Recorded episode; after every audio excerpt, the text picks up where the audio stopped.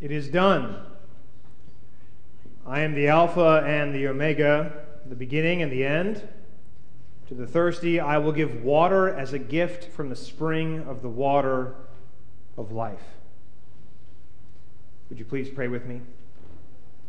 May the words of my mouth and the meditations of all of our hearts be acceptable in thy sight, O Lord, our rock and our Redeemer. Amen. Why let a good whiteboard go to waste? We've got about 50 of these in the church. All stories have a shape.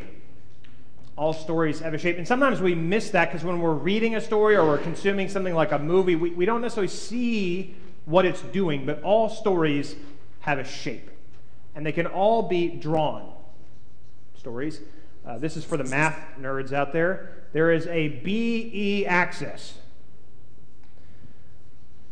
Every story has a beginning, and every story has an end. Beginning and end, BE axis. But then there's another one. We call this the GB axis. Every story has good news, and every story has bad news. And I assure you, every story that we tell, whether it's in a book or in a movie or something we tell around the dinner table, they can all be drawn on this board. For example, there's a young woman, she's maybe 17 or 18 years old, and her life is just kind of garbage. It's kind of a mess. Things aren't what she would hope for them to be. And why? Why is her life so terrible? Well, her mother has died. And that's sad enough. But to make matters worse, her father marries a horrible wretch of a woman and not only does he marry her, but she's got two terrible daughters of her own. And they come into her life. Do you know the story? Well, she, you know, her life's okay. I mean, it's not great, it's not bad, but she's moving along. It's neither good nor bad. And then one day, an invitation comes from the castle. There is a ball to be held, and all of the young women are invited to this celebration. But does our soot covered heroine get an invitation? No. She doesn't get to go to the ball. Enter fairy godmother, who arrives not just to bring her worth, but to provide her everything she needs for the party a dress, transportation, and a pair of glass slippers. And she is the belle of the ball. I mean, everyone's watching her. She dances with the prince and everything is great. Her life was nothing, and all of a sudden, she is moving up the good news. Up. Clock strikes 12. All of her magical enhancements begin to disappear. She's to run away from the prince. Not only is she running, so she loses one of her glass slippers, an important detail to the story. She returns home, and you might think that her life would kind of go back to normal, but actually, it's worse. It's worse than it was before because she has had a taste for how beautiful the world could be. She got to be the belle of the ball. Things are bad. I mean, real bad until the glass slipper. Every maiden in the land tries on the slipper, but only it fits on Cinderella. She wears the slipper, she marries the prince, off the charts. They live happily ever after. Every story has a shape. And it's not just Cinderella. I mean, really, and it's not just that stories have a shape. Almost every story has this shape. There's a guy, he, he owns a bookstore. It's in London, it's in a posh neighborhood, but he owns a travel bookstore. It means a very niche market. You know, only so many people are looking for travel books. And his life's okay. It's not, it's not great. He makes some money, but not as much as he would as, as he would like. You know, he doesn't know about Amazon yet, thank God. But he's just going around and life's okay. And then one day, out of nowhere, a beautiful woman walks into his bookstore. She's so beautiful, she looks like Julia Roberts. and he has this chance encounter with him. And then there's some, he spills orange juice on her. That's minor detail. Things kind of get bad for a second, but then they get better because they start to spend time together. They start to date. I mean, this is a travel bookstore owner, and he is spending time with Julia Roberts. Everything about his life is, I mean, he's got it made. Oh, but it's hard being married to a supermodel turned actress. And they break up. He can't handle it in his life. You think maybe it'd go back to normal, but no, it's worse than it was before. Because, like Cinderella, he had a taste of how beautiful the world could be. He comes to his senses. He realizes the foolishness of his foolish ways. He makes a public declaration of affection, marries her, off the charts. They live happily ever after. That's Notting Hill for those of you keeping score. Every story can fit on this. Adventures like Indiana Jones. He gets the thing, he loses the thing, he finds the thing. Barbie fits on this axis. Even The Godfather fits on here. Stories have shapes. They begin and they end. And in between, there's good news, there's bad news, and then there's great news. Every story has a shape. I learned of this axis from a writer, a writer named Kurt Vonnegut, whom I love. And he used to talk about this axis of stories because he wanted to break the mold. He wanted to create stories that would not fit on that paradigm. And he always failed because that story is the most compelling story. But he had an idea about how to change it just a little bit. This was his advice to writers. He said, if you're creating a story, you should start as close to the end as possible. Don't start at the beginning, start as close to the end as possible. Now, why? Why would you ever want to start at the end? And he said, this is a quote. He said, To heck with suspense. Readers should have such a complete understanding of what is going on, where and why, that they could finish the story for themselves should the last few pages be eaten by cockroaches.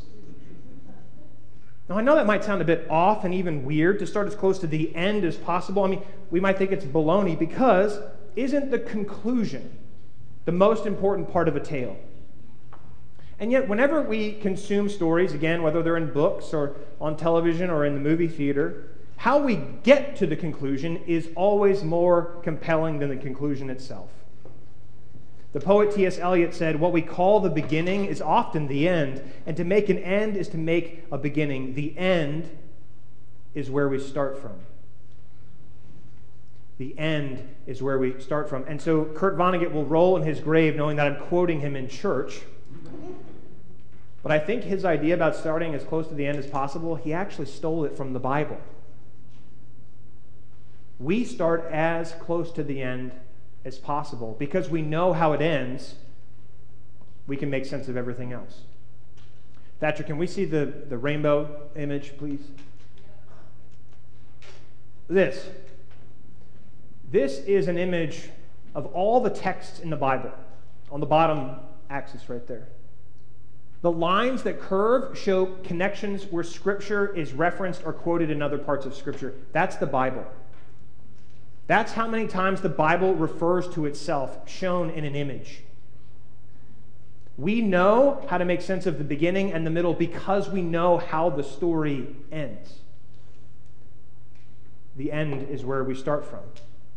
I mean, think about how the gospel spread for a moment. We were talking about Paul last week. Paul, he's going around the Mediterranean, he's telling everybody the good news.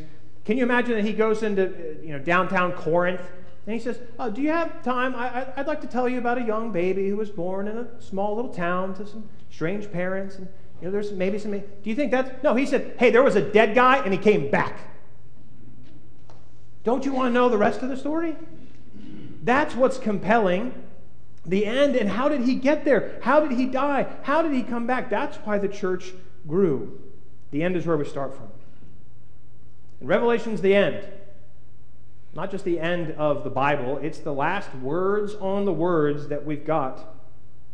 Because the truth is already complete in Jesus. There's nothing new to say, but there's always a new way to say it. Nothing new we can say, but there's always a new way to say it. That's why the Bible ends with Revelation. Not because it gives us some new information we didn't have already, but because it revives our imaginations and our capacity to wonder. Revelation brings renewal. It's like going for a walk in the woods. It can clear our minds from all of the wildness that the world has to offer and say, hey, there's more going on than you think. Revelation is actually a gift. It's this intense book of wonder that pulls us into the strange new world full of sights and sounds that we can barely comprehend. And I promise you, we can't even really comprehend them. Read Revelation sometime. It is filled with sky battles between angels and beasts. There are terrifying punishments, glorious salvations, kaleidoscopic visions, cosmic songs. And more often than not, we miss what John sees because we've, been, we've become obsessed with the furniture of heaven and the temperature of hell. We want to know what these things mean literally. What's the furniture in heaven going to be like, and what's the temperature of hell? The revelation of John gives us something very, very different. It is indeed the apocalypse, but that word just means revelation. It's just a revealing of something. It's a revealing of God's truth that's hidden behind the barrier of heaven. So, how we read these words is more important than we often let on. And we can read them literally all we want, but it just kind of results in us chasing after the signs of the times, and we're left no wiser at the end than we were at the beginning. Revelation is actually meant to be read like a poem. Like a poem because poets, they write not to explain something or to describe something, but to make something new. I said at the very beginning of the series when we were talking about Genesis that the business of poetry, poetry gives us imaginary gardens with real toads inside of them. Which means that even here, while we're reading Revelation, we're seeing all these wondrous and wild sights. The real toad of God is hiding in there somewhere, ready to jump out and surprise us when we need it. And this is a text that's inspired, inspired by the Spirit. Just like preachers are inspired by the Spirit, just like musicians are inspired by the Spirit. And the Spirit knows, like any good poet, that metaphors, analogies, stories, images, they're not only the best tools we have at getting at the truth, they're the only tools we have. Now, last week we talked about God on the loose. God is on the loose. It happens at Pentecost. And it, when God is on loose, it happens every time the heavens are opened. The Bible talks again and again about the heavens being opened. The heavens are opened at Jesus' baptism. The heavens are opened at, at, at, Easter Sunday. The heavens are opened at Pentecost. The heavens are opened when Peter sees his vision. The heavens are opened when Paul is knocked down on the road to Damascus. At the beginning of Revelation, John says, and the heavens were opened. It's the same formula. The truth of God is coming into his vision and into his hearing. Every time the heavens open, we're able to see and hear what we could not see or hear before. And after all the various images in Revelation, of which there are very many, at the very end, the last thing John sees is a new beginning. You might imagine that here at the end of the Bible, we would get the conclusion, the end of the story, but actually we get a fresh and new beginning. The story with creation as its first word has creation as its last word. The end is where we start from. And the end is very, very material. It's very material. The, the, new heaven and the new earth is the completion of what already is, not an escape from it. Heaven is not some dream that we can escape to when things are bad. It's not some ethereal spiritual world somewhere out there far away that awaits us when we go. The redeemed order is not the earth forsaken, it's the created order raised and glorified. John says, I saw a new heaven, but he says, I also see a new earth. Revelation is begging us to see that matter matters. And when Jesus is waxing lyrical about the kingdom of heaven, he always does so in earthy and earthly terms. The kingdom of heaven is like a mustard seed. The kingdom of heaven is like yeast that you mix with flour. The kingdom of heaven is like a wedding party that doesn't know when to stop. When Jesus shows up on Easter, he returns to the disciples embodied. He eats with them, he drinks with them. When the church grows during the time of the Acts of the Apostles, it's not because they were pining after the pie in the sky when they die, but because they took seriously the material world. They saw people who needed clothing. They saw people who needed food. And by giving them clothing and by giving them food, they were living according to the future in the present. Do you know what we pray for every time we say the Lord's Prayer? On earth as it is in heaven. We are trying to bring that reality into our reality. Revelation reminds us that the new heaven and the new earth isn't something that just will happen one day, it's happening right now. We have access to how beautiful the world could be in things like water and bread and cup and fellowship. Earth is actually crammed with heaven. And the best news of all is we don't have to make it happen. Can you imagine if John saw this vision of the new heaven and the new earth, and then, and then the Lord said, And by the way, here's a faith meter. And once the world gets the faith meter full to the brim, that's when I'll show up with the new heaven and the new earth. No. God delights in giving us creatures the gift of the heavens simply because God wants to. It's a gift. It comes without our earning or deserving. It falls down from the sky right into our laps. It's the best news the world has ever offered. Every story has a shape. Every story starts, every story ends. Every story has good news, and every story has bad news. The Bible fits on there too.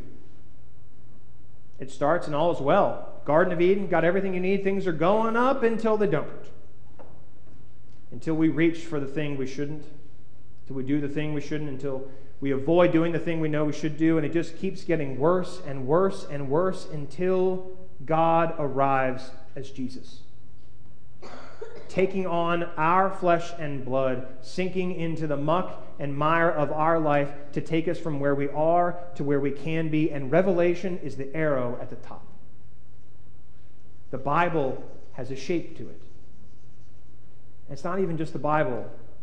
Our lives follow this shape too. My story, your story, they have a shape to them. These movements up and down, they can beset and bewilder us, but the great good news of the gospel is that we know how it ends. And because we know how it ends, we are free to live right now. We catch glimpses of this new heaven and this new earth all the time. We see the sunset reflecting in the puddle around the muck and mire of our lives. We get to see how beautiful the world could be and one day will be. See, the home of God is with us. God will dwell with us. We will be God's peoples. God will dwell with us. God will wipe every tear from our eyes. Death will be no more. Mourning and crying and pain will be gone. The end. In the name of the Father, the Son, and the Holy Spirit, one God now and forever. Amen.